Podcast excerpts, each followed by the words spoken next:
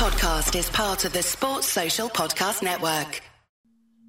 Hello and welcome to another episode of Courtside Fracas. I'm joined by uh, three merry men um, this morning, very early in the morning actually. So I appreciate you all getting up on time. That was great. Shaq, I'm stunned to be honest. Um, how, how are you doing? I'm good. I can't even lie. I watched UFC and NBA last night. So you're riding, you're riding a high right now, aren't you?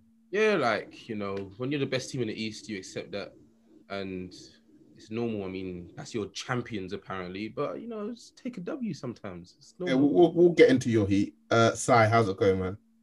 I'm good, man. I'm on the ropes. I can't lie. Guys, I can, I can imagine peppering, peppering the group chat at 5 a.m. So yeah, good, good, good on you lot, man. I think I like woke up out of my sleep around six, and I saw like 80 messages in the chat, and then um, uh, I went back to sleep. Um, yeah, well done, guys. Um, that's the dedication that you get here at Courtside Fracas from the from the panelists. And uh, yes, how's it going, mate? All good, man. Not good. just not just messages. Some of us are out here clipping video for the Twitter at God knows what exactly. time as well. Exactly. Making mini movies and stuff.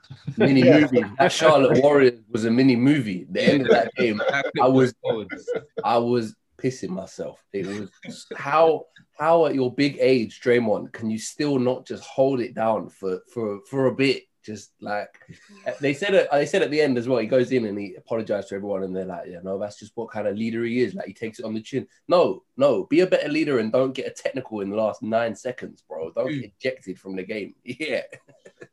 Yeah, yeah, you'd think you'd have learned by now, but you don't get that without the, the other side of Draymond. So I guess you you live you live with it, don't you?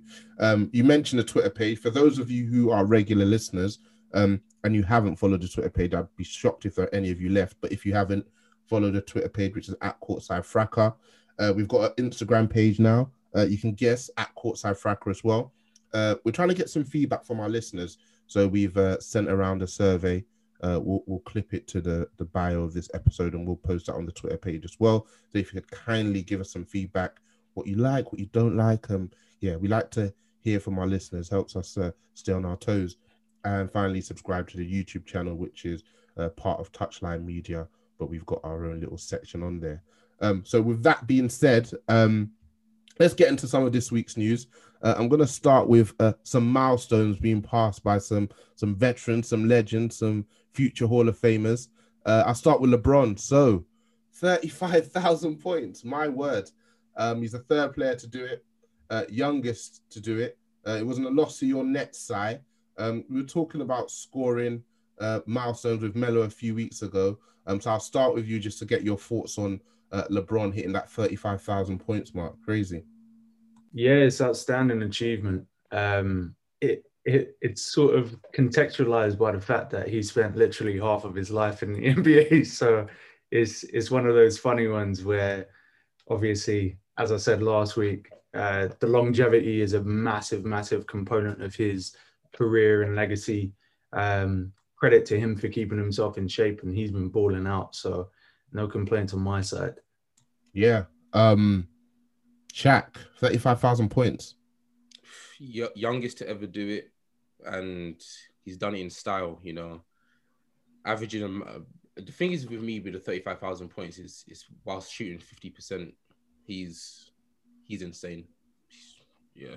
Yeah, um, there's not much more you can say. It's only a matter of time before I think he takes the the number one spot from Kareem. Like when, when you look at how high it is, I think it's thirty eight thousand points Kareem's got.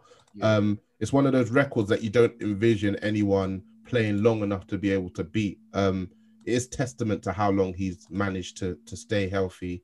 Um, hopefully against your Celtics, yes, he, he breaks that record. Um, and the, the, the, other record I wanted to talk about was um, Chris Paul, 9,888 assists, gone past Oscar Robertson uh, to be fifth all time. Um, yes, I know you're a Chris Paul acolyte, so just just a few thoughts on the man um, and the record. I think it's it's easy to get overshadowed when you've got things like LeBron and, and whatever, and obviously LeBron in his 18th year is still in the MVP race and everything like that. But Chris Paul, I touched on it a little bit on Wednesday, is having an amazing season again. Um, he's the best player on his team again.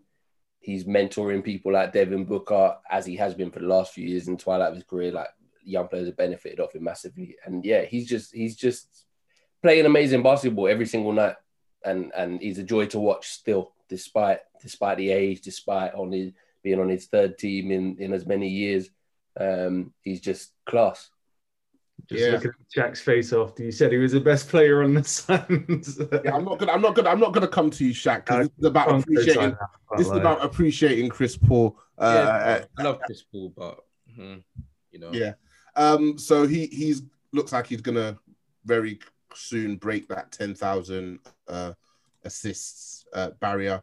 He'd be the fifth player to do that. Um. All things being said and done, I think he'll finish third or fourth uh, in in that list. I don't think he's going to catch Jason Kidd, who's got twelve thousand, and John Stockton, who's got fifteen thousand. So yeah, um, but LeBron's only a few hundred behind Chris Paul. So depending on which one of them is going to hang up their hang up their sneakers first, um, yeah, that's going to be interesting watching them go up the list. Um, let's talk All Stars a bit, guys. Um, so yeah, we, we've had the votes come in. We're going to have the coaches vote in the next few days. Um, we'll start with the Western Conference All Stars. You got Jokic, LeBron, Kawhi, uh, Steph, and Doncic. Uh, Shaq, what are your thoughts? The the part I'm slightly disappointed in is the Kawhi choice.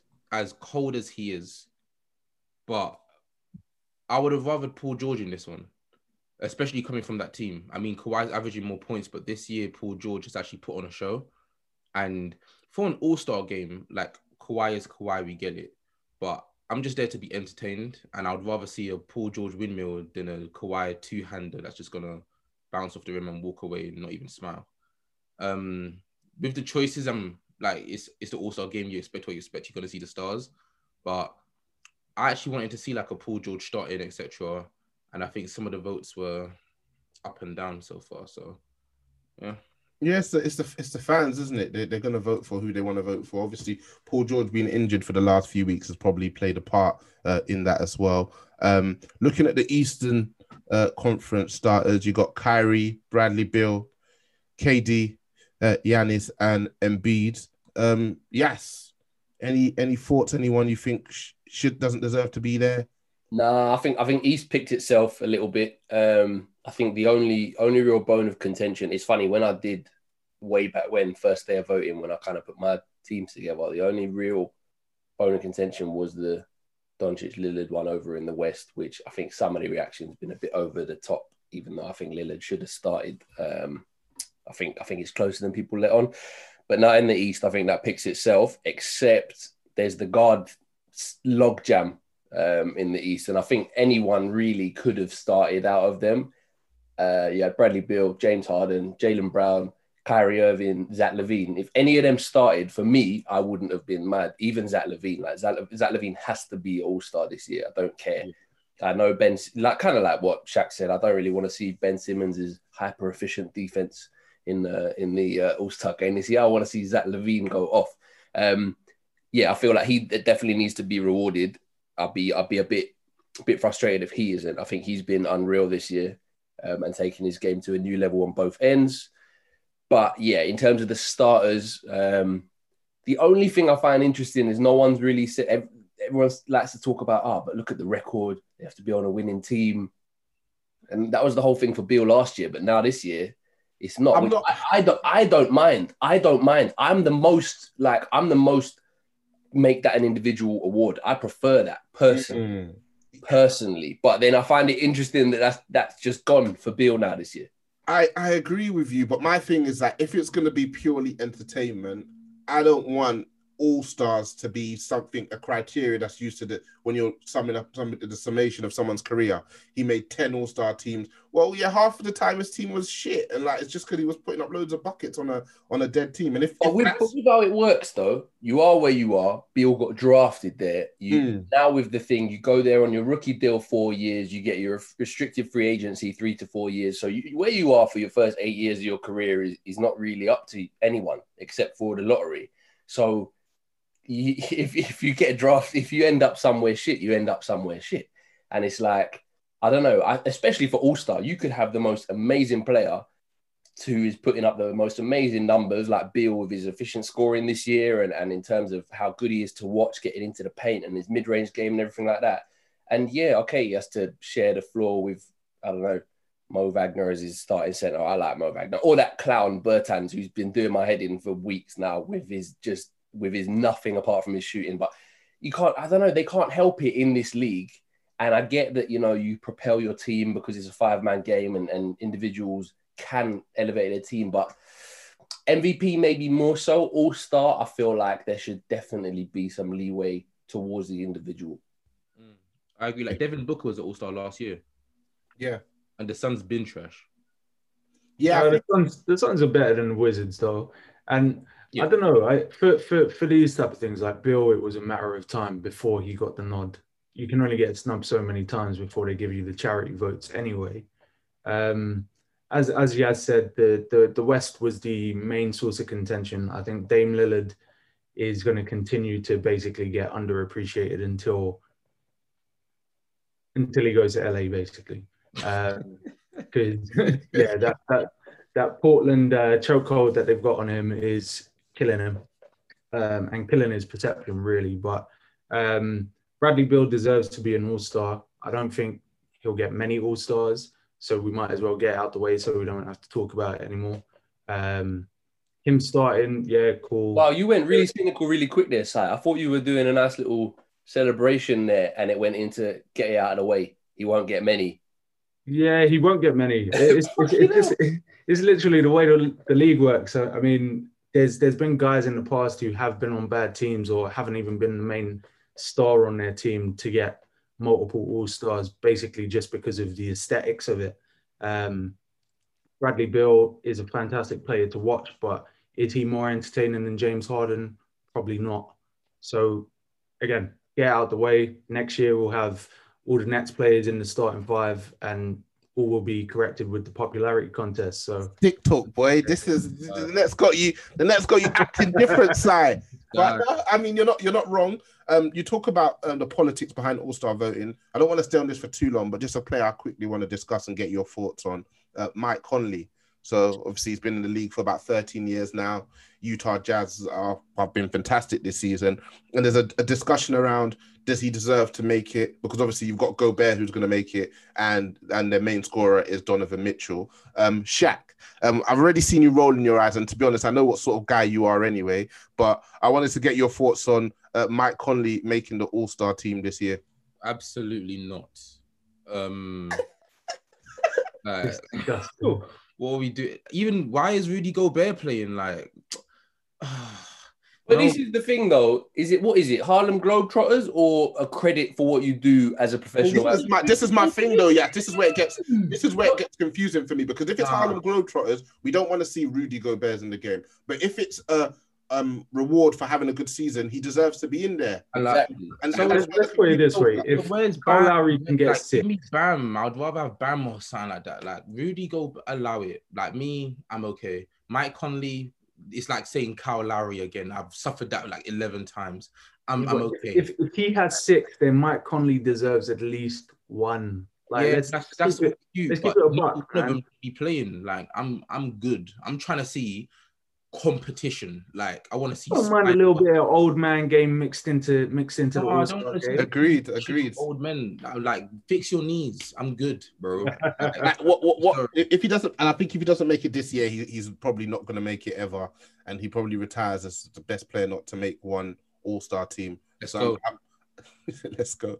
I'm with you, I'm with you, Si, uh, in that regard. Uh, the final thing I wanted to t- catch up with you guys on was um, uh, just quickly that dunk from Anthony Edwards. Ugh. Jeez.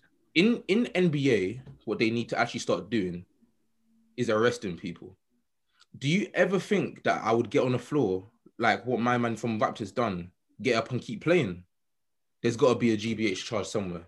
That's violence. I can't even lie, yeah. The fact they like crumpled in a heap afterwards, yeah. All it was missing was like the ball bouncing off the guy's head. And He that got up and just been- laughed. How you gonna get up and laugh at me? No, no, no, no, no, no, no, no, no, no, no, no. That was a crime. That was a that crime. was, that You're was gonna have you gotta have like a malleable pride if you work in uh, professional sports because at any moment you could get humiliated. This is the thing, though. This is like, one day there will be a point where everyone gets so athletic and so mad with it that people just stop contesting, and the internet gets so viral where they're just like, I don't want to be done like what Anabi got done. I feel like if we're gonna go full humiliation, how now they've got all the social distancing and stuff. Have you seen like the warm up chairs where sometimes they come off the court and they have to just go sit by themselves?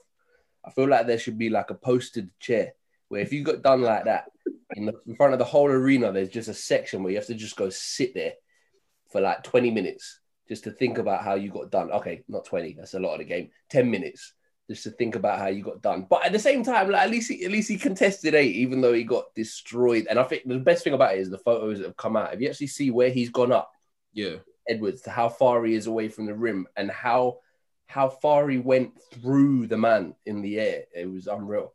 They need to uh, invest in more cameras around the court so they can do the Matrix style camera trick so you yeah, you know when people like on the red carpet and it slow mo and it does the free. Oh man, that um, man got but, but, but violated. but I don't know if you saw, but his efficiency wasn't great. Yeah, yeah. Well, we'll have to talk about that on, on, on, a later pod and, and, and the state of NBA reporting um, and analysis. Um, what kills me as well is always the reaction from the teammates. So it was the Raptors bench we could see in camera. So I think it's Siakam and somebody else, and they're just there like you can just see them just sitting there trying not to react. And then you've got it's always the like end of bench guys like, listen, I get five minutes a night. If that, I, I, you ain't my friend. Uh, one guy got up, just like he just got up and walked away. One who got up and walked off, I don't know who it was, but that killed me. He just got up and he was gone. It's brilliant. It's brilliant. That was the afters. After everyone's got over the dunk, someone online will just start looking for the things no one notices and and pointing them out. It's it's amazing. It's great. The little the little quirks within within the the moment. Cool. Um, let, us get on to some NBA chatter. Um, I'm going to start with you, Shaq, because you, you don't usually bless us with your presence. So when you are here, it's good to get some feedback from you. Um, let's talk Miami Heat basketball. Um, you won last night against the Lakers, 96 94. So I can imagine what sort of game that was. Uh, that brings you up to 13 and 17 for the season. Um, if my maths is right, I think that makes you the 10th seed in the East. Um, let, us talk on it. Let's talk because, on it. Just because, just because there are listeners who maybe have not seen that team, the Anthony Davis and Dennis Schroeder less Lakers. Thank you, Morayo. Cheers. Off, off we go. Cheers, nice Oh, so that's what we're doing. enemy, you know. Wow. So, so that's what we're doing. Okay, cool. Okay. I just think I just think it's an important. I didn't want to. I didn't want to take. I didn't want to take it. Like, there might be people locking in thinking, "What? They raw? Okay." But you know, it's an important detail. See, you can only play. I didn't want to take it there, but um, yeah. You can only play what's in front of you. you know? And to be fair, if they play and what, like that's light. It's cool. Like no, with the Heat talk, at the talk, moment, talk to us. With the Heat at the moment, like you know, we're in a funny place. Um, obviously now the squad's actually back, but like Avery Bradley and there was no Dragic and that guy Harkless that we don't need anyway. But um, we're in a funny place because we're still trying to figure out rotations and certain like prime positions. So last night we started with Kendrick Nunn, Kelly Olynyk, Butler, Adebayo, and Duncan Robinson. It's it's a weird starting lineup for us. We've usually gone with um Tyler Herro starting at point. I think Herro only played something like 13 points yesterday and um, 13 minutes less yesterday and dropped like five points. It was a touch and go kind of game for us. Um, the game was actually kind of boring if you actually went and watched it. Like it wasn't the most entertaining. Sometimes it was just Bron pounding the ball. Kuzma had a good game, but with the team, again, I think we dropped something like eight of 28 three pointers. That's very unlike us. Duncan was just trash from three. He shot like one of five, one of six. So it was a bad game for us, and that's like the season for us so far. Bar the times when we was doing load management, which Yas will never talk about because we didn't have Jimmy for a matter of weeks or some of our starting players. But when it's other teams, we talk about it. Um, we when we actually are playing, we're quite inconsistent and we touch and go. Like Kelly not sinking a single three pointer. Jimmy didn't shoot a three pointer. Like last year, we was known as a sniper type team. So it was get the ball, everyone can shoot. Our best three point shooter for the past few weeks has legit, and it's so scary that it's true been Kendrick Nunn, and he's been phenomenal, which is why he got the starting spot so far. Um, but again, what it is with Miami Heat is look, last year when we went to the finals, we played in the season and we didn't play too great. We was figuring things out. But once we figure them out, can the intensity increase when we get to the playoffs, which we will get to the playoffs because we're the best team in the East. Um, and can we actually intent like intensify our game and cut down the slack, like playing people like Strus and making him shoot eight three pointers, allow it. That's not happening in the playoff game. Strus. So cool. So uh, Bam's clearly been your your standout player this season. Um, mm-hmm. Who else is doing well? Obviously, it looks like Te- Herro's in a bit of a sophomore slump. Um, I was reading somewhere that um, Jimmy Butler, I think, is he shooting under ten percent from free this, yeah. this season so far. I mean, that's crazy to me because this is the season where everybody's efficiency has gone through the roof, obviously playing without any fans. So, um, who are the players over the coming weeks that you're looking to see their play improve, therefore your record improve? You're what, six and four in your last 10? Well, Jimmy's still doing his role. Like the three point shooting thing, Jimmy's always been a brick from three. Like he's not been a great three point shooter. Like he he's usually better three pointers when he's like in the clutch, like what you saw with 76ers when he hit that clutch three pointer a few times. Um, and same with us. His game revolves around mid range, getting to the rim, and then also assists. And he's been phenomenal. I think he's averaging something like seven or eight assists this season. He's shoot, he's shooting his middies. He's shooting something like forty three percent um for the season with a very bad three point percentage. So when Jimmy is playing, you can see the difference on the court, and defensively he's still doing great. Bam obviously cool. Duncan Robinson still sniping, but I, you just want to see a bit more like his game evolve a little bit more. And again, Iguodala needs to stop playing 25 minutes for the team. Like them knees are kneeing right now. Like they're gone. Stop.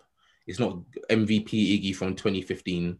And then the last person obviously is the young goat in Tyler Herro. This season, he's been good. He's been a bit inconsistent, but again, we're teaching him to play point guard instead of shooting guard like he was before.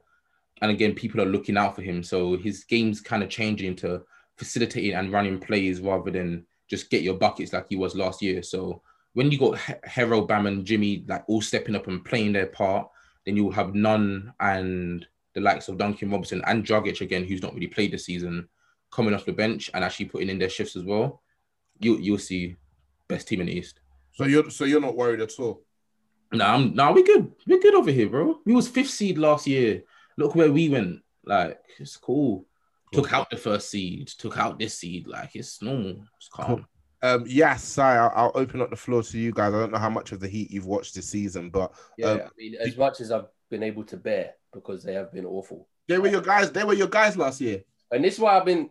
This, yeah, they, I was I was big on the Heat last year, and I think I, that's one of the things I did ask Shaq as well in like the preseason is as as as we can all hear, Shaq's a Shaq's very confident in his fellas. Let's put it that way. Uh, whether, whether that's hope or, or or based in more, I don't know. But I did sort of ask. I, I, did sort of ask, is it sort of lightning in the in a bottle? Um, what they did last year because they were the biggest surprise of the season. No one really gave them um, the credit they deserved until very very late. It was it was oh that's nice. You know they started well and they were the second seed in the East at one point, and oh that's nice. They play good basketball, but it won't last. Then they made some good moves towards the end of the season, got in Crowder and Iggy and everything like that. Um, and it was okay, yeah, they're good in the bubble. And then it's, oh, will the shooting last in the playoffs? And then it's, all right, they smacked up Milwaukee. And then they um, were, let's say, more mature than Boston in the Eastern Conference Finals. and, and, up Boston. Let's yeah, they were they were Boston threw it away. Boston threw it away. So uh, and then and then I still maintain that they were killed by injuries in the finals. So they were amazing last year, but I think kind of like it's almost like a Herro problem extrapolated uh, across the whole team. People kind of know what to expect with Miami now. They were very distinct in their style. Um, the zone defending wasn't as much of a surprise for people this year as it was last year. The ball movement you could you could read and play for a little bit more. But then also there's there's COVID, right? The great equalizer, and so that you can't ignore. Um, even when you talk about people like Washington, you can't ignore the COVID factor. And I think Miami they've been massively affected as well.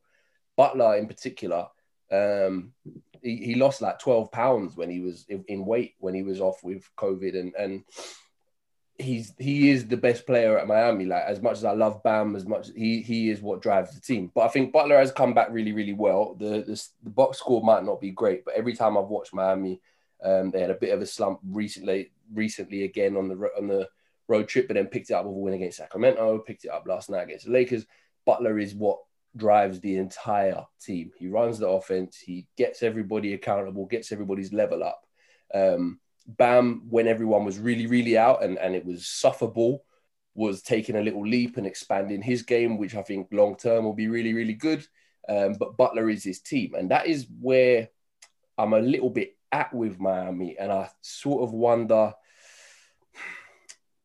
Herro's been decent. I think sophomore slump's a good word for it, but Shaq's got a really good point there. They've made him sixth man, look after the offense a little bit more, um, more responsibilities.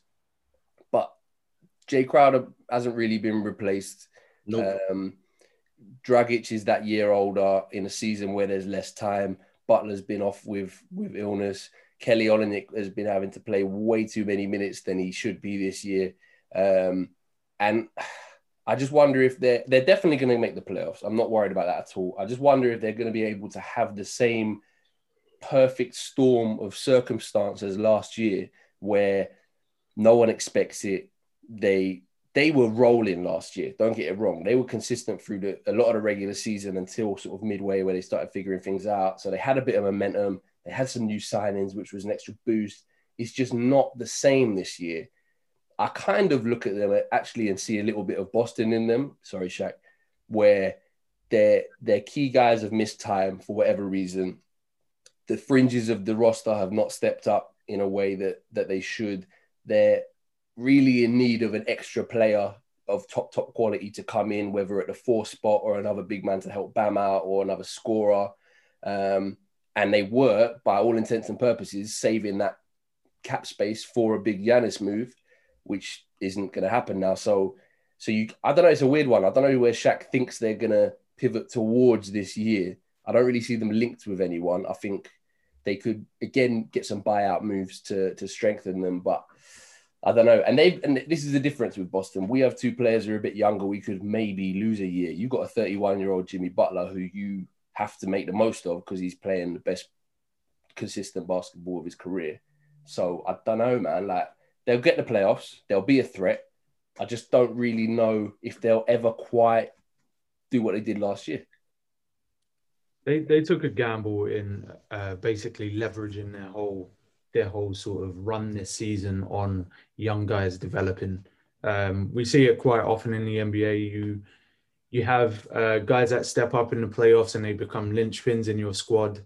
Um, Tyler Herro, for all intents and purposes, hasn't dropped off that much in terms of production. He's actually improved in statistical categories.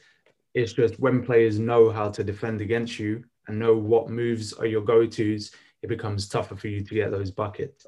Duncan Robinson is suffering from the same thing. You can't just sprint off his screens and be open anymore. That's not going to happen, especially without someone like Jay Crowder as an additional threat.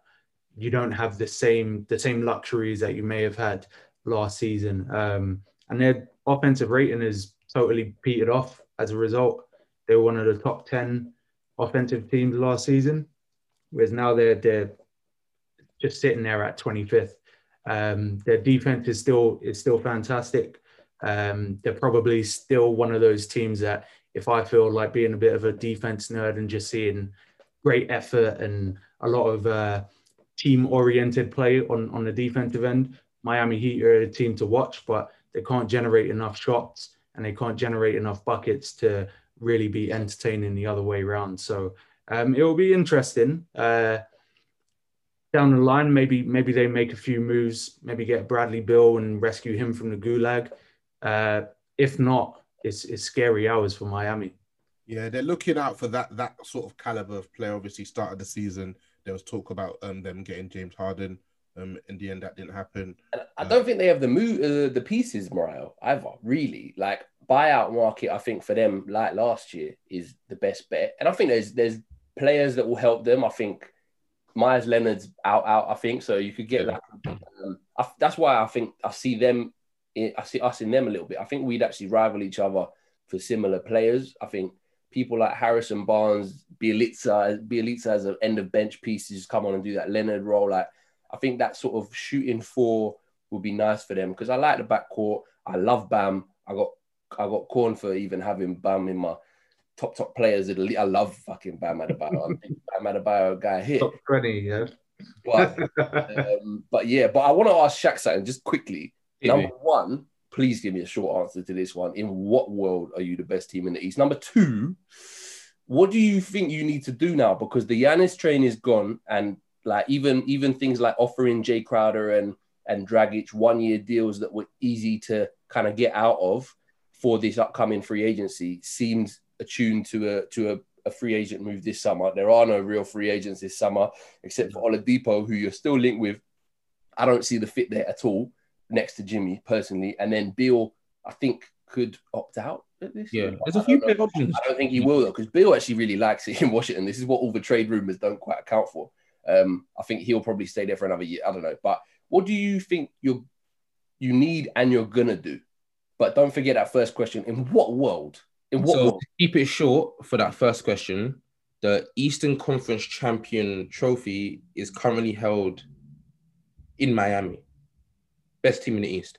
Um, for number two, um, I don't even know. Like the Giannis trade was kind of what everyone was banking on, and everyone's saying Beal. I would love Beal in the team, even though sometimes he's a brick, and I don't like people shooting 25 million shots a game. Beal uh, is deceptively bad from deep. I will add that, by the way. Like, Yeah, like he he just likes to chuck them sometimes, and sometimes he does weird, weird shots like driving at three men and doing a circus layup. Like sometimes it's long, but hopefully Spo could get that out of him if we do get him. I don't really know who to go for. Like in 2022, you got a lot of players on player option um free trade, so pretty much Boston. So you got James Harden, KD, Kawhi, Kyrie, Kemba Walker, um, Westbrook, John Wall. There's a few players in the 2022 that have um free agents and player options, and so does um Jimmy Butler to be fair as well. So maybe something there. It's just about a development kind of scheme and seeing if trades happen. Maybe even getting a good pick um through trades and like trying to get up on the in the lottery, maybe 10th, 10th in the lottery, something like that. But for now, more or less the team is gonna be what it's been for the past few years, which is stuck in what it is and just keep trying to make strides by hopefully the younger players can step up and develop into something that can take the team over an edge to keep contending for what we was contending for last year. We probably won't contend for a chip, but we will um probably like still want to fight and give it that reputation of we're just about there. So- Tough out, tough out in the second round, yeah. Yeah. Uh, I don't know the last time we left lost in the second round. You you might have to remind me, but as far as it goes, like you know, maybe conference finals. You know, could be we've been getting there. Okay, sir. All right, great stuff. Um, let's go on. I just say, Shaq, you know this gets recorded and put out to the public. You're gonna have to like face up to this stuff. Listen, I'm gonna live my truth. Okay, best team in the East. Gonna standing like Jon Snow in the Battle of the Bastards, mate. Yeah, man. Hey, he he won that, and then he had the artillery. He's, he's Didn't he, didn't he die in that battle? Like, the thing is, he died in that. No, you- not Jon Snow, bro. The, the artillery came. Despite what he says, you can hear it. And if for those of you who are going to watch this, you can hear it and you can see it in chat that he's got nothing left. To be honest with you, um, this is this is great stuff. This is great stuff for me. Um, cool. Let's let's talk rookies. I'm going to go around uh, the panel talk about some rookies that have really impressed you, why they've impressed you. Um, let's get into it. I'll start with you, Yes, because you you were someone who had your eye on the draft. Um, yeah, let's let's talk rookies. What rookies have you taken a liking to and why? I kind of want to start this off by saying loads of them. And and I think I want to precursor this chat with the fact that talent identification in any sport is a very difficult thing. yeah? And everyone thinks they know everything. And then a season comes around and you realize no one knows a thing. Uh, and the internet nerds are great and they put in a lot of hours into this draft stuff. But really and truly, they get proved wrong or right or but wrong often every year. And I think everyone was going into this year saying, "Oh, the draft is is not even a good draft. Why would you want picks in this draft?" La la la la la. The smarter people were saying this is a very flat draft in that okay, you ain't got like a Zion, um, who I'm going to talk about in a little bit, hopefully, but it's it's it's pretty consistent across the way, and I think. There's been two things that have happened this year for the rookies, which have been really, really cool to see. Number one, this season is bizarre and weird, and rosters are essentially two extra slots than they would be with the new two-way contract rules, where those two-way guys who usually are barely able to play are able to play more. Um, and there's all these injuries and missings and health and safety protocols and all this sort of stuff. So if you're a rookie on any given roster, whereas you might not be trusted or given the opportunity at all, this year you're thrust into things. And I think combining with the fact that people underestimated this draft a lot, this draft class, with the fact that coaches who maybe aren't the most trusting of giving young guys a go are having to throw their players in anyway, you're seeing a lot of people come out and surprise people. And I think some people look so, so good and they have so much little potential. So the first big example was James Wiseman. James Wiseman came out second in the draft. Um, and so normal year, you'd expect him to smash it, but he was always very much a project. I'd only played three games in college. Um, you would have kind of thought that you wouldn't have to play that much. But then you had Draymond out for the start of the season, Klay Thompson out, so people are having to shuffle around roles. Um, and then at that Marquese Chriss, Kevin Looney, center rotation was not great. So you might as well give some time to James Wiseman. So James Wiseman, warts and all, he had some mistakes that rookies make, but he got more minutes than he probably would have uh, expected. That ridiculous game where Philadelphia only had seven fit players, Tyrese Maxey basically played 44 minutes, um, which again, like wasn't really expected to do. 21st pick, and he's I love Tyrese Maxey. If, if I was to go in depth of anyone who I think will be really really good eventually, I think Tyrese Maxey's got a lot of a lot of skills, but there's a lot of good players in this draft, which if people have not already seen them, just boot up the YouTube, go and see. There's a Courtside Fracas video on Patrick Williams at Chicago. So if people have missed that, I really like Patrick Williams. He's come in second youngest player in the whole NBA, um, and he's being asked to guard Kawhi, being asked to guard LeBron, and doing well on them. Um, but then you go like middle, middle of the middle of the draft where people usually don't amount to much. Devin Vassell, number eleven, Mm. Looks, looks, really mature at San Antonio. Is being managed his minutes quite well because he's quite guard and, and and wing heavy there, but he's been really good. Tyrese Halliburton dropped to 12 somehow. I'll let Sai talk on him, but he's been really, really good. Kira Lewis Jr. New Orleans need to just dead off this Bledsoe Lonzo thing if they're going to trade the latter and just play Lewis Jr. all the time because he looks really fun. And then you've got people like Cole Anthony. Cole Anthony dropped to 15 before getting injured was a real bright spot for Orlando. Um, Saddiq Bey at 19 is an automatic NBA level shooter. He's taken no time whatsoever to get to get acclimatized. And then you just look again. We're we're at 20 now in the draft. Precious, Shaq can talk on, has has contributed to a Miami team. Tyrese Maxey has contributed to a Sixers team.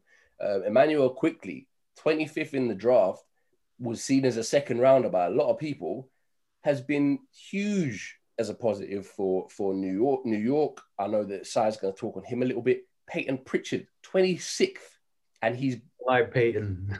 Payton, Payton, so, Payton's one of those proper. I, I, I, I, love this. Payton. I love this when you, that you're talking about. Yes, and you mentioned it at the start. Um, this happens every year. There's always a talk of there not being much talent um, and how difficult it is to identify talent, etc., etc. But every draft always has two or three players who go on to become all stars uh, and go on to become faces of franchise. Oh, the 30th pick this year is leading the NBA in three point percentage in Desmond Bane, and he and he can and he's not just a spot up guy. It's like there's there's so many, and then there's loads of second rounders who will be good later down the line. Jaden McDaniels will be good in a few years. You're absolutely right in that people write people off so quick. They're rookies, bro. They're kids, and and they're coming into something as mad as the NBA. And it might take them a year, it might take them six months, but there's so many good players in this in this one. I think. Um, even in the second round, bro. Even in the second round, like I'm loving um, Tillman at Memphis. I don't know how Memphis get it right every time, by the way. Some teams just get it right. Spurs, annoyingly, the Heat, Memphis get it right all the time. Yeah, I think for me, I'm actually big on identifying the characters behind these players as well because I think they people underrate how important that is um, in these players getting better. Um, sometimes they can overdo it. This year, Morel. Yeah, they can overdo it with the Jaylen Brown stuff, saying he's too clever and he's a bit of a smart ass. Do we do you want him in your locker room? Um, but most of this development is intrinsic. I, I, listened to a pod a few months ago, and um, Chris Paul was on, and he was um, talking about his career, and he was making the point that um, his first real, real jump as a player was after his college year and before the draft and um, after the draft, and that was when he made that improvement. And it's that constantly working on your craft. And like Sai mentioned, once you kind of get that spotlight, people know your go-to moves. So what are you adding to your bag now? What are you going away in the summer and working on? What are the things that you're good at that you need to get a bit better on? But what are also the things that you're not good at at all and you need to add to your game to make you a more layered player? Can make passes out of the pick and roll, can pass out of a double team. Um, it's always interesting to watch these players develop. But like Yas kind of mentioned, I'm going to speak to both uh, Sai and Shaq about some of their favorite rookies. Let's start with Quickley uh, in New York, Sai, and your thoughts on him. Yeah, so as, as as you mentioned, one of the things you look for in in young players is moves and what how they how they approach the game more so than the numbers and all of that sort of stuff. So Immanuel Quickley is one of those really interesting players to watch because he only really shoots threes or floaters. That's literally his game. He either bombs from three, or he gets into the lane, and it's a nice little floater. And the consistency of it is is astounding. Um, one of the things that more nuanced viewers will notice is when he comes off of uh, screens or picks, the angle that he takes on, on coming out of it always puts his body between the ball and the man, which is quite a savvy veteran type move that the likes of Trae Young are getting slaughtered for this year. The likes of James Harden get slaughtered for every year. And it, what, it, what it does is it allows him to dictate those those matchups. Um, and you don't get that unless you've studied the game. And one of the things that I've noticed is obviously he's he's still got a lot of maturation. His percentages aren't fantastic. Um, he's still quite quite weedy in terms of his build, but because of his length and because of his athleticism, and most important because of his IQ, he can always get to the spots where he's comfortable, and that will that will be invaluable as he gets older because he'll be able to dictate what the defense does as opposed to the de- defense dictating where he goes on the court. Uh, so it's, it's really good to see such a young player have such such a refined uh, offensive understanding so early on. It's a shame, Sai that last year's uh, March Madness and college stuff didn't like pop up as it used to because Quickley and Maxey were basically Kentucky's backcourt, and they're both just the floater dons of this year. Like they're just ridiculous in that. I would have loved to see them to actually going going at a, a, final four or a final eight or something. It would have been sick. And I think that played a part in maybe why people were were down on this year a bit as well. Who knows? Mm-hmm. Maxey's Maxey's sort of uh, controlling of tempo is pretty much the most impressive thing I've seen from any rookie. To be perfectly honest, uh, that was during during that spell where he was getting extended minutes. That was one of the things that me and Yas were were sort of uh, sitting there messaging each other about is just the maturity of, of, of this kid. And they always say like the game slows down as you have years in the NBA, but that kid literally just plays at his own pace and gets busy. Um, so yeah, those those those two players are, are, are two for people to look out for at lesser teams, I'd say. Cool. Um, I'll come to you, Shaq. Uh, your Miami Heat.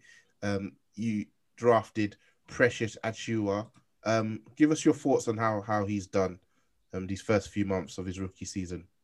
Um, I think well, he's played 30 games for us around about I think maybe 28 ish, something like that. And for me, I'm a bit underwhelmed because of the expectation I had of him.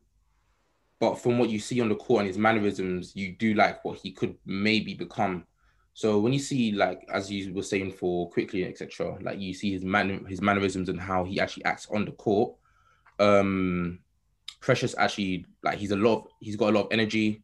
He likes to get around the court as well. He loves a he loves a screen. He actually loves a screen. Um the only thing is when it comes to offense, he's not as assertive as, as I'd like a young player to be. He doesn't like to shoot the mid range.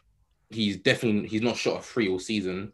So when you give it to him in the post, his post moves on as developed as you would want him to, as you want him to be, and he can learn that. But again, like the person he's going to learn from most is probably Jimmy, who likes to shoot fadeaway um, post moves, and Bam isn't the best post player in the world. So where he's going to learn it, um, hopefully the coaching team teach him that. But like if you want to go with like the statistics way of it, um, he shoots four times in the game, and you'd want to see him like have more more than four shots. His rebounding is decent. He's got sometimes a little bit of butterfingers. He forgets that he can actually catch the ball and hold it. But Precious is good.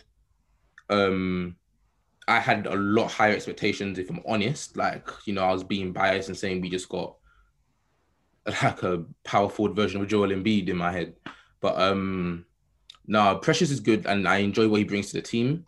I would like to see him just develop his game, but I say that about everyone in Miami Heat. Like I want to see Herro get more ISO moves. I want to see Bam get a mid range, well, a more consistent mid range, and I want to see Precious like just pick up more slack and maybe get into the post and call for the ball and say, "Give me this possession." He don't really like to do that too often. He would rather get the ball and get the put back. But there, there comes a time when it's your time to shine. And if you have the ball with 10 seconds in the post, forget the pass out, take it to the rim.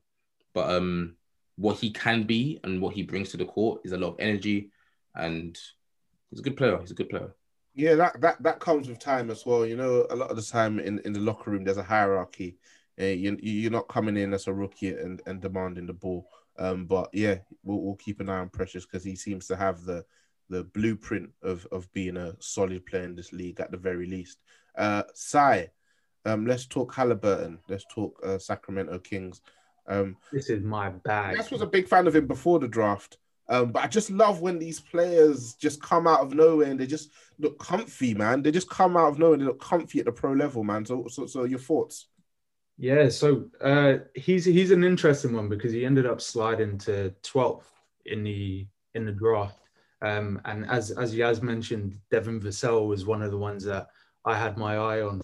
Uh, so Halliburton is literally like, for me, the type of player that I gravitate towards. He's super super efficient, super high IQ, plays both sides of the floor. Um, he's an oversized guard as well, so he's six five can play the one or the two guard position. Um, literally, the only bad thing I can say about him, which isn't even a bad thing, is his shooting form is just a little bit awkward. Um, but he gets that thing off, man. He's a he's a gunslinger. He's shooting 44% from three, 49% from the field. Um, he's he's an interesting one because his usage rate compared to some of the other uh, rookies that are sort of his contemporaries is particularly low.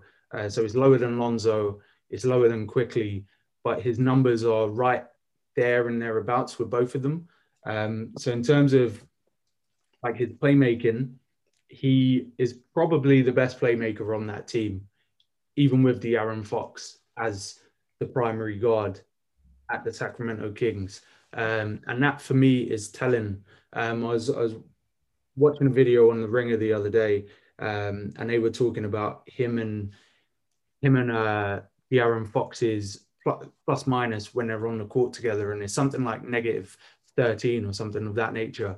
Um, so the Kings really do find themselves in a weird position where do you do you shift the two positions of these guys to accommodate Halliburton, who has shown that he's a more mature and refined player pretty much across the board, or do you go done to the wall and basically turn the De'Aaron Fox into that prototypical uh, scoring point guard and just put the ball in his hands and let him work.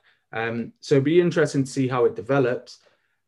But yeah, Halliburton is is one of those players where if I was to break down like what I look for in a young player and where I see them developing, he's probably he looks like a third year player to me. Um, the only thing letting him down is the the amount of minutes that he's getting and the role that they're driving through him. Because in terms of his IQ, skill, skill set, and even size, he's he's got it all. Um, if he packs on like twenty pounds, he's he's he's going to be a star. Uh, he reminds me of um um what's my man is but Dejounte Murray, just with yeah. a better three point shot. Like, and probably a little bit better in playmaking as well. But like, I like Dejounte Murray. But yeah, Halliburton looks nice this year. Again, I just hope he doesn't get that Demarcus Cousins curse and play for the Kings for too long, and it gets out and actually goes to somewhere. When he went there, I don't want to watch them. They look, they, all right. they look all right this season. They're fun, man. They're fun. He's they're, probably they're played fun. a big part in that. They look all right this season. Uh, um, De'Aaron Fox has gone up a level, it seems, as well. All star talk around his name and they have to get it right eventually. You keep drafting the lottery. Eventually, you you gotta get something. You gotta get something going, man. That's what the Knicks said. We're recovering from Bagley, though, man. but the thing you'd hope they're good with a, a, one pick the other year with Bagley, a five pick with Fox. Uh, they've got bust on like a top five talent dropping to 12 with Halliburton. Richaun Holmes is a good player. Harrison Barnes is a good player. Buddy Hield can have good nights. Like boys, it's probably time to 14 year playoff drought. They are abysmal. Can I just quickly ask on the rookies? Is is Lamelo just got it sewn up with the hype machine, or is there No. any chance Bro. that someone maybe and maybe now that people have realized Edwards is fun, they they might uh pivot their camera over to to Minnesota a bit, but it's just he had it sewn up on day one, like Nah, so he had it sewn up since the second we spoke about LaVar Ball, and that's before Lonzo even got drafted. But Lamelo, like, I mean, the only Melo we acknowledge in basketball nowadays, um, he's Don't cold. do that. That's it's Shaq, And- Like, You gotta stop doing old that, man. saying stuff like These that. Gen Z kids, man. I'm about to say that. I Yeah. was literally about to say that. I, I, I'm here for the attack. No, Melo, Melo's pretty much got it sewn up, but Anthony Edwards is putting on a show. The only problem for Anthony Edwards is he's somewhat brickish in games.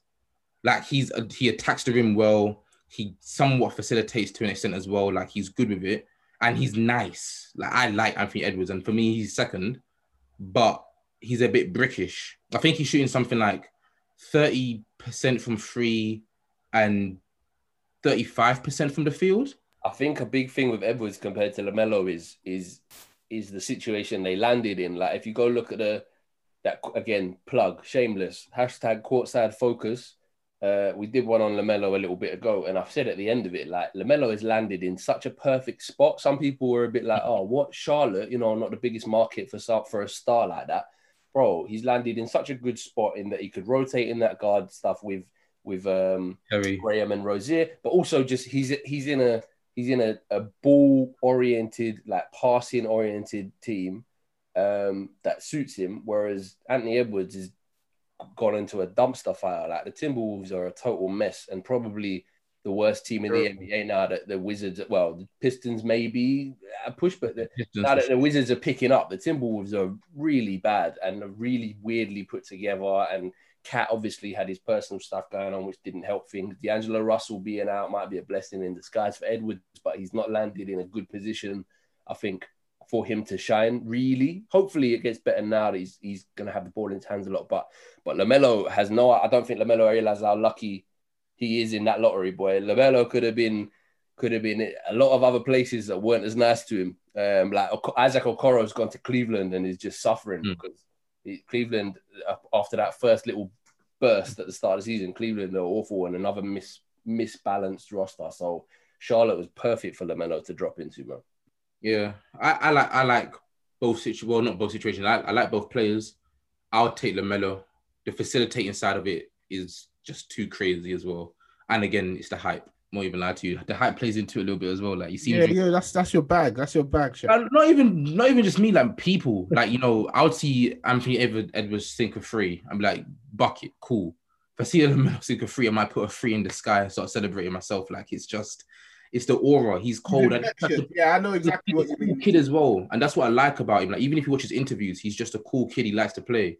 Like, so I appreciate Speaking, him. speaking of interviews, Yeah, An- An- Anthony Edwards is the most entertaining rookie in, this, in this class in terms of just sheer personality and he's he's just real. He's just one of those guys you want to root for. Facts. He you can you can tell that like the media spin they put on him not being like NBA first.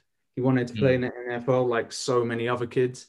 Um, they they sort of tried to put that little shade on his name, and he's he's just combated it with having high high levels of charisma and just being one of those kids who you enjoy watching. He looks like he's having fun on a basketball court. He's always smiling. He's always got a sound bite.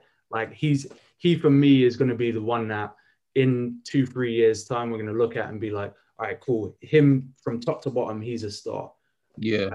don't see the personality in Lamelo as much as maybe Shaq does, but that's just me. yeah. I mean, the, the only thing I'll say is why where Edwards might not make it is if you keep dunking like that, you will go prison. And I will foul court fouls myself. You can't do that to people. Like, Yeah, I like him. I like him. Uh, He, he scored a free over LeBron. He was there grinning as he ran up the court. Um, they were talking to Ricky Rubio a few days ago, and he was mentioning how he kind of struggled uh, first few uh, first few months of the season, and he mentioned that Anthony Edwards was a, the big reason why things had turned around. And Ricky's a vet, Anthony's a, a rookie, so it just shows the effect and the impact he has on he has on people. But again, he's a player who um, has the pieces. It's all about bringing it together. So he seems to be saying the right things. He seems to have the work ethic in there. So it's, it's us watching his development over the next couple of years. Um, and just to finish up, let's let's talk a bit about um, All Star MVP talk. Um, we'll talk about Dame and Steph. Obviously, uh, I viciously added you the other day, Sai. Dame yeah. a great season. rattled. Dame's having a great season with a couple of um, his uh, co-conspirators out injured. He's kind of risen to the to to the um, forefront even more so. I'm always kind of like in two minds when it comes to player stats right now, just because of the the scenario that they're playing in. But despite that, um, his Blazers are 18 and 11. Um, and on the other hand, you've got uh, Steph Curry, who's putting up uh, pretty much uh, identical numbers with his MVP season, not quite getting the same amount of wins uh, for obvious reasons. Just wanted to hear you guys' thoughts on the seasons they're having and, and the MVP chatter around their names. I'll, I'll start with you here, Yes, um, and we'll, we'll open it up to the floor. I, well, I think I think an MVP episode is probably overdue at some point, and that'll be its own thing because kind of like the All Star chat, I think we need to get really into what makes an MVP because I'm seeing MVP lists of like seven or eight guys, and I'm thinking I don't know if that's quite the point. Uh, you know what? Sorry, just to interject. Do you know what? I think it's comes from the place of the NBA and like the writers and the fans being obsessed with the MVP. Truth is, it's too early for us to be talking about who the MVP is. But we, got to talk about something, don't yeah, we? And I think that's where the Dame thing is nice in that people are saying MVP caliber because you because he is putting up. Not Steph. I mean, Steph was. Um, Steph had an explosion.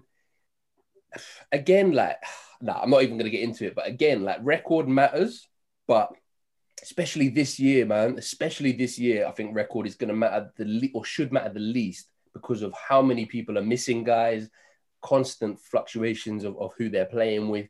Um, and I think maybe this year it should be individual more than else.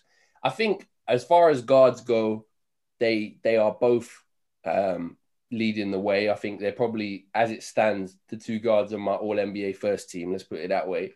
Um, Kyrie and Harden could get there by the end if no one takes more time off uh, or tanks anything. I think that naturally is going to hit their kind of standing compared to Dame and Steph. I, I kind of want to talk about Dame more, to be honest. I think Steph gets gets his love and whatever, and Steph doesn't need to do much to hit headlines. But we go back to the All Star thing about Dame getting people calling it a snub, and I think it was a bit of a snub, um, not starting with Doncic starting that was the fan vote that decided that. So the media and the players had Doncic and Dame dead even, and I, I think they have had really, really good years, both of them. And I, I'd go as far as saying Doncic's roster might even be worse than the injured Trailblazers. That's how bad I think some of the Dallas players are. But they've both been great. But I think Dame has just been ridiculous the fan vote I think that carried Luka Doncic over the line was Europe, man. Like obviously, if if you got an international worldwide fan vote and you got Europeans on there on land, the Real Madrid dons and that, then then that's what's going to carry him. But I don't feel like Dame. He gets the highlights. He gets the logo threes like one last night that we clipped up. He gets the Dame time, you know, fourth quarter. But I don't feel like he ever quite gets the respect that a Kyrie, even a Kyrie gets, even a even a Beal, like Beal's getting all this. You think so? I don't know. You know, I don't think Dame gets. I think Dame gets. I think Dame is liked. I think Dame is rated, but I just don't see him talked about in the same or inspired way as like you know a Kyrie. You know, you know why that is though. Um, his, because of his market, I get that. Market, um his market, the great equalizer will always be winning. You will never ever quite get your respect unless you're winning stuff. And um his game, while it's aesthetically pleasing, it's not as flashy as other guys' game. But yeah. last season they, they were comparing him to Steph. And it's and it's not as dynamic though. Yeah, and, it's yeah, dynamic yeah. as evil any of those guys really. I, I dropped Beal out of that conversation. I think his Dame's contemporaries are Kyrie and Steph. But I feel like you'll see Beal talked. Maybe it's because he's a potential trade piece. I get that, but I see Beal talked about as as a better scorer half He's dropping fifty points in like back to back nights. like him scoring when Beal is actually having a scoring night. We get it. It's with a, a bunch of trash people playing in the Wizards, but it's like he's doing um, the most in dropping 50 points, 45 points, etc. It's going to be very inefficient. We get it, but cool. Whereas Dame will drop a subtle 30 points per game, and we know, but that's what we know him for. I hear that, but like Dame, Dame is a regular, ridiculous numbers guy. He's just come off. Okay, they lost last night to Beal. Actually, I completely forgot that. So funny, it's funny that. But um, he's just come off four games of 30 points and 10 assists in a row. He's carrying a, a battered roster again. Like he's always there's always something wrong up there in Portland. He's always going to be limited by where he can carry them because of who they're going to attract. Like he's had no McCollum, no Nurkic for basically the season.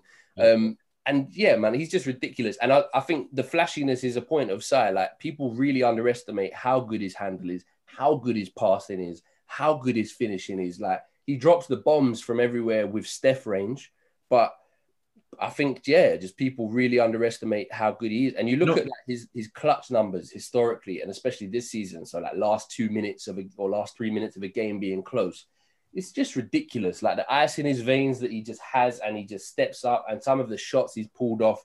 Like I, I just feel like I want to see more people who are just like, yeah, I'm a Dame fan. And I, the I thing is, I would say the one thing like it's it's about getting used to certain things. So like if I watch um a, well God forbid I keep watching them, but the Golden State Warriors and I see Steph drop six of six from three, I'm just gonna be like, Steph. And when I see Dame drop 30 points and shoot some logo threes, I'm saying, it's Dame. The only the only, the only thing with the flashiness is like when Kyrie's doing flashiness, it's pump faking LeBron on a pass to do a spin around mid range, which is rude, or taking someone's ankles. Steph doing a step back three in someone's face honestly, I don't care anymore because I know he's gonna do it. It's like same as I know that I don't care, but like Dame, the the hype of it is like he shot a logo free. Dame. like I'm used yeah, to it. Literally, literally. So, like Beal dropping 45 points back to back nights, you're saying, damn, like even Zach LaVine, like, damn, he's dropping buckets. Like we know he's a bucket, but they're dropping buckets. It's surprising because we're not used to it as consistently as they've been doing it this year with Dame, like we've given him his fruits because we're so used to him dropping this that we expect him to just drop buckets and tap his wrist. Like I think, I think the, the the defining piece for Dame, and I, I will say I'm a massive fan of Damian Lillard. I am. It's just when you are in a place like Portland and you've sort of overachieved in some instances and then underachieved in others, you sort of get the fatigue of okay i now need to see you in a different situation to really gauge what your level is and where you'll stand amongst this group of elite guards when all is said and done and at mm. this moment in time his best bet is to have an mvp over say a Kyrie because the chip looks like it's a long way away his best sort of uh comparison to Steph Curry will be how many logo threes can I hit because the accolades just aren't ever going to match up that is partly down to the situation that they're in. But I do think there are aspects of Dame's game that do leave a bit to be desired. He's not as dynamic going to the rim as Steph or Kyrie. He's not a better shooter than than Steph. He's not more efficient. Well, he's not really more efficient than Kyrie. Doesn't have the aesthetically pleasing nature of Kyrie either. So he is one of those players who we're we give points for the fact that he's led a, a team that is sort of in that weird spot where they're good but they're not great. He's led them to defining moments, but he's not really done much. He's not really done much, and we we, we can't we can't really gauge where he actually stands alongside those guys until he's in a situation where he is a certified, undeniable contender and that's just the way the cookie crumbles for yeah, that super team changed NBA. You, look at you, man. That super team changed you. Now it's all about just go and join a situation. I'm disgusted. So uh, listen, listen. I, I'm I'm I'm all for the romanticized view of like players uh, sticking it out with the team that drafts them and all of that good stuff. But the street cred of that doesn't translate to anything when all is said and done. If if we look back as far as say AI, Allen Iverson for me is one of the top five most influential players we've ever seen in the game of basketball. But when we look at the number three, there's a bunch of other guys that whose name will pop up. For me, that's a disrespect. But the fact of the matter is, is it doesn't matter what you've done if you haven't won. And that that's that's that's just the way that the narratives end up spinning because sports fans are fickle. Yeah, that's the thing I've never really liked about something like the NBA where there can only be one winner and whatever. And like Chris Paul suffered from that slightly as well. But you brought up a really good point of Iverson. Obviously, Iverson has all the off the court stuff, the bringing forward of certain fashion elements and the character and the this, that, and the other Dame doesn't. Um, but I think that's quite a good parallel for how I see Dame will be remembered Mm.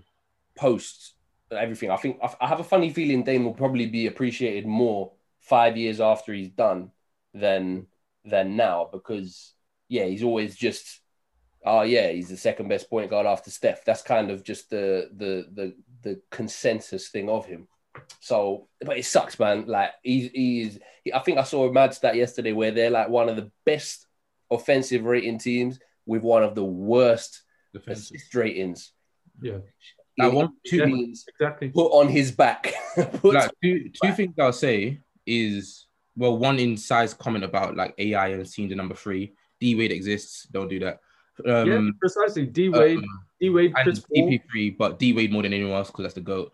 Um, and number two is like with Damon MVP talk and like what you said, Yassin, is for me, I don't really want my MVP to come from the fifth seed again or the sixth seed again. Like when Westbrook won it and sixth seed, like there was players that Travesty, were that's travesty, by the way. Pardon? Yeah, exactly. And you to think if I'm saying the most valuable player in the league, like in terms of like making it specifics, if I'm the leading star in a team that's in first seed, second seed, and I'm also putting up good amount of numbers, I'm valuable to wins. Like that's just how I see it as well. So for me, like right now, why would we Yeah, not? but, then there's, but, then, but then there's ex, there's parts to that, isn't there? Like, okay, I'm valuable to wins, but is it are you that valuable if you're one of a two, three man band that are getting those wins? exactly, but why we need a podcast. like Donovan, Donovan Mitchell, because like, your next player is Rudy Gobert. like Donovan Mitchell is Rudy Gobert. Like that's your next best player. I think I'm more valuable in that sense because we're also the first seed right now with 23 wins, 24 maybe something like that. Like the values there. Joel Embiid right now, like MVP took 100. percent Your first seed in the East, I believe. But then then it gets silly. Like, okay, so obviously not going to bring this one up again massively, but there's the Embiid Jokic thing, right? And everyone's like, ah, record. Jokic is like three games off. Yeah, but- probably more important to that. Well, they're both as important, I guess, but he's on a worse roster. I'd, I'd go as far as saying just because of how bad their depth is. So it's a tough one, man. I think that's we need a podcast closer to the time in terms of what MVP really means because I think it means different things to different people, and I think that comes across in the voting. But for sure, Lillard is hitting the numbers and the level of value, if we're going to use that that V in in literal terms, Mhm. um, ahead of pretty much half the league. Because if it wasn't for him, Portland would be a very, very, very, very, very different team. And they're like fifth seed as well. So like, I, I agree. It's, it's Steph? literally to win. Um, listen, he plays in the West, man. Um, he's always had a Golden State, a Houston, um, in his in his way. Um, I guess when his contract finishes, I guess Simon makes a point, and it's it's a decision. Dame strikes me as the sort of guy who'd stay around and he'd want to stay with a team, and he'd be more interested in in bringing guys to him. But when, a lot of when guys his deal is done, when but- his deal is done, he's bro, going to that's, what LA. we, that's what we that's what we thought Westbrook was, you know. And eventually, guys get tired of um, playing at um, that level, not getting their recognition, and they're athletes and they're competitors as well. They want to win. So, um, you you think he's going to lay side when when it's all when it's all said and done? Um, him and- him, and AD, him and- AD just seem like the matchup that will be leading the NBA in in three years' time. Like it, it for me seems inevitable. Like All right, Dame will he be strikes me as he strikes me as a number two. I can't lie, man. Like oh yeah, definitely. My thing has always been. Oh, w- w- if we start talking, we'll get into all sorts of different conversations. So, uh, off the back of this pod, we probably have to do like half a dozen other pods. Um, so we'll stop there. I thank you all for your time. Yes, Shaq, Sai, al- always a pleasure. Um, yeah, like, subscribe, retweet, use the hashtag, join the conversation. If you're listening to the podcast and you're enjoying certain discussions, use the hashtag at the Twitter account. Uh, let's talk hoops, man. Peace. Peace, guys. Bless, bless, bless.